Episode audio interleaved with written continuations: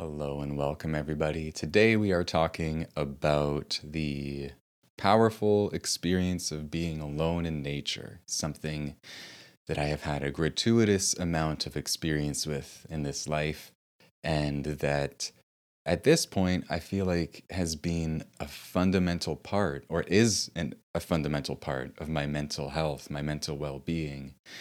I remember years ago reading somewhere the poet and author Gary Snyder describing the um, initiation rituals or vision quests that uh, a lot of traditional and indigenous cultures had for their youth who were right at the transition between being adolescents um, and becoming adults. They would uh, take these young people away from the village, away from the community, and put them into nature alone for a period of time. And the way that Gary Snyder described this is that this was an opportunity for the individual to go out away from the culture for long enough to have an experience of reality beyond the reality of the culture. And, ha- and he described that an individual wasn't really considered an adult until they had done this and had this experience. And um, and often it would be a very powerful one a, an intense one. There might be a, a visionary experience that would happen out there. And i suppose that might be where the term vision quest comes from. Um, an individual goes out there and has a vision of themselves or life that's beyond the culture. It's it's their own intimate experience that they're having out there, alone with nature, alone with the, these forces of creation and life. And I always thought that was a really powerful and beautiful description of something you know to go away from the community away from the culture and have an experience of reality beyond it and that that is there's something absolutely fundamental in that. And personally i accidentally basically stumbled into one of these vision quest type scenarios when i was still a teenager. I say it was accidental because i'd never heard about that type of thing. Um, and yet when i was 17 i spent a summer alone on this rugged, wild island without electricity, without running water, without a phone, um, and in quite intense solitude for a lot of this summer that I spent alone. And it was an incredibly formative experience. It shaped me as a, you know, on that transition. And I was really exactly at that transitional moment of my life. 17 turned 18 on that island by myself. And um, yeah there was something that happened out there that was like a gift that i've carried with me for the rest of my life. And to describe it very succinctly essentially what happened was so I had read, you know, the classic literature and poets and got all inspired about being close to nature. And uh, I didn't really understand how brutal and intense it could be to be alone in nature. Um, and I managed to end up on this island by myself for a summer without any transportation to easily get off the island myself. Um, and you know within 24 hours of being alone there if i hadn't been on an island and stuck because of the water surrounding it i would have ran home because it was scary being alone. I didn't have any distraction from my feelings and i was a kid.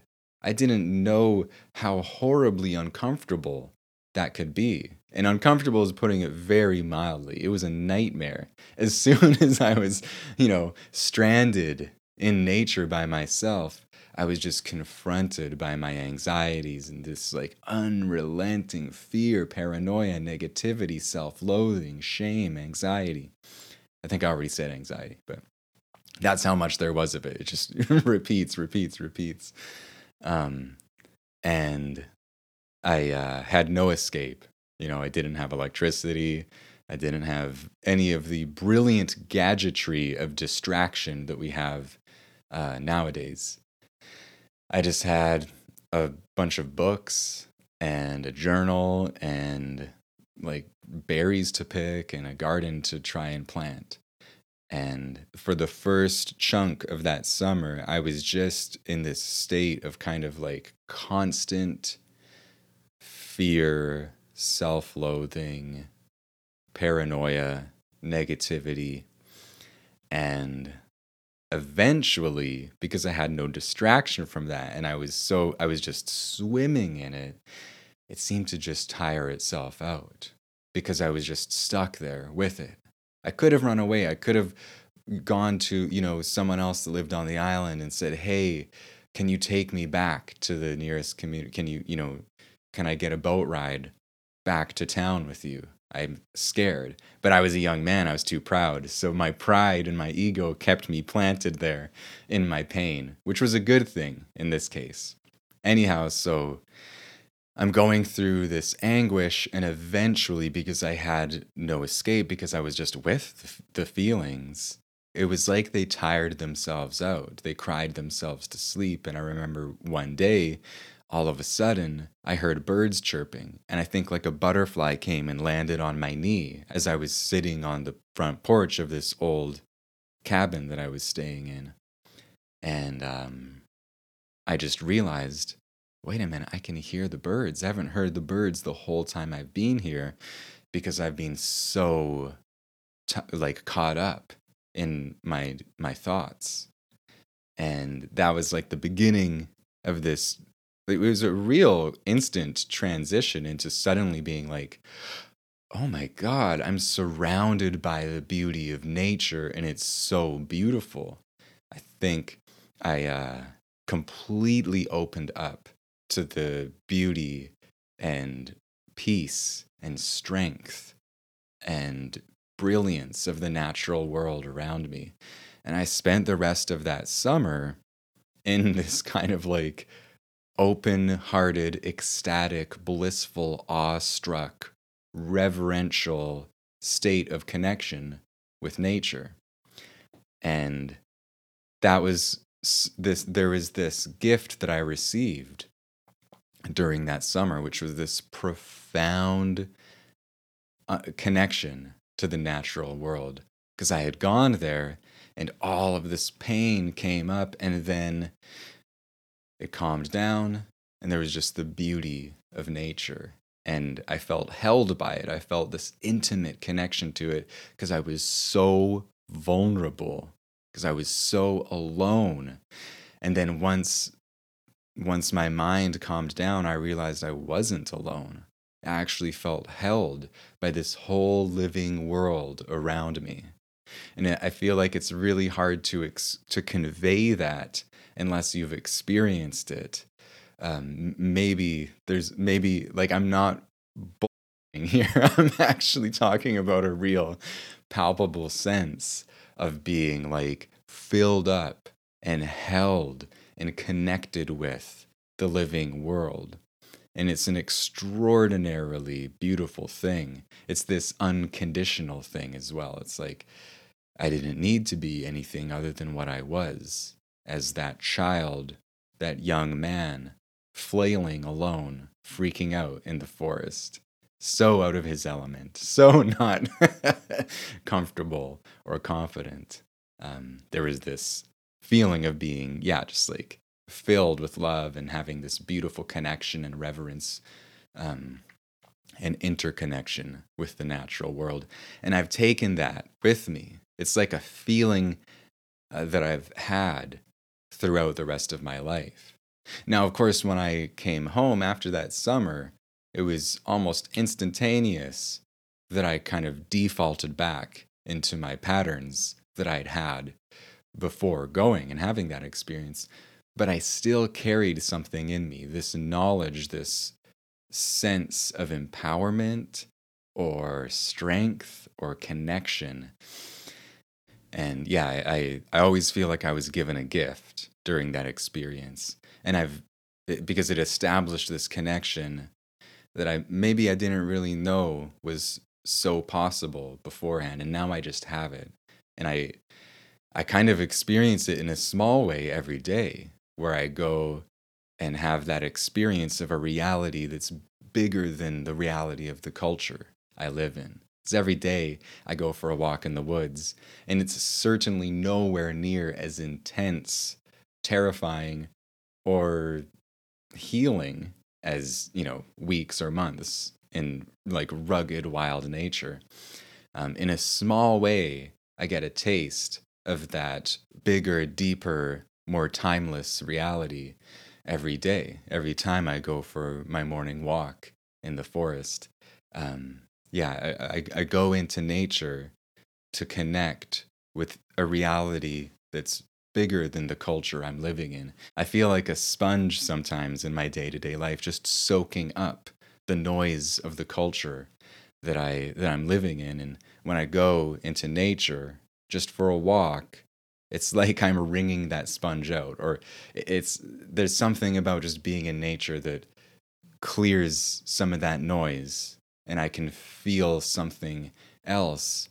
Uh, this silent power, this timeless beauty just to be in the presence of that, it starts to get into me. It starts to move into me in the same way that that um, kind of jittery noise and anxieties of the culture are something that will just kind of like soak into me. Regularly going in to nature and feeling the tonic of it is just so important. It really feels like it cleans me out cleans my mind, reminds me constantly of something that feels like home. It, it grounds me into this timeless reality. It's bigger than the worries and anxieties of this moment, both in my personal life and then just in the world around me, all the different human voices. Um, I think it's so important. It's it's so important for me. I also believe I'm not that unique though. I think it's really important for a lot of people because we have a culture that's so ungrounded and it builds upon itself. You have all of this noise uh, and illusion kind of just like believing itself and building upon itself. And it's so important for us as individuals to step back from that and take a breath and feel connected to something that's just simple, wholesome, silent, strong, beautiful, sacred. And nature isn't the only way I experience that. I also experience that through music and art and writing and reading and um, like real life interactions with people. But there's something very special about being in nature. Feels to me kind of like being held by a higher power. The more I recognize it and appreciate it and give myself that, the more I realize, like, I don't know how I lived without this. I become so neurotic without a simple connection to nature because it grounds me.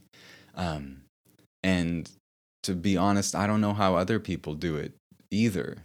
Life for me is just so much easier when I simply go connect with nature regularly. And it doesn't have to be fancy. There's nothing intellectually complicated or profound about it for me. But that's just my own personal relationship with nature. It's simple, it's a place where I can just go and experience a certain kind of intimacy with life. And I have been learning as an adult to experience that kind of openness and intimacy in other places, in other contexts. Um, and um, yeah, I'm glad I've got nature to practice it in. Anyhow, that's all I wanted to say today, you guys. Um, yeah, I, I think I just wanted to like share what a profoundly important pillar of my mental, spiritual, emotional health connecting with nature is because yeah, I feel like for most of us, without that, it can be pretty hard. And it's just one thing we can do for ourselves. It could be as simple as just like going for a walk on uh, in a grassy park. You know, I don't think it needs like I don't live in wild nature. I live like in a city, in a very populated city. But I'm lucky that this is a city that's flanked by ocean and mountains. You know, I, I'm very privileged to be close to nature and to also have this like um, sense of connection to nature. But that is almost all for today. There's one last thing I have to mention, which is that my new book is hot off the press 10 Lessons in Love. Um, I'm very excited about it. It's a collection of stories about finding love in unconventional ways in all sorts of different life situations. It talks about grief, loss, failure, rejection, connecting to nature, um, healing family relationships. Yeah, it's just a it's an honest collection of stories. And if you're interested in checking it out, there is going to be a link to that in the show notes or in the description below. And uh, yeah, thank you very much for watching. And until next time, have a beautiful day.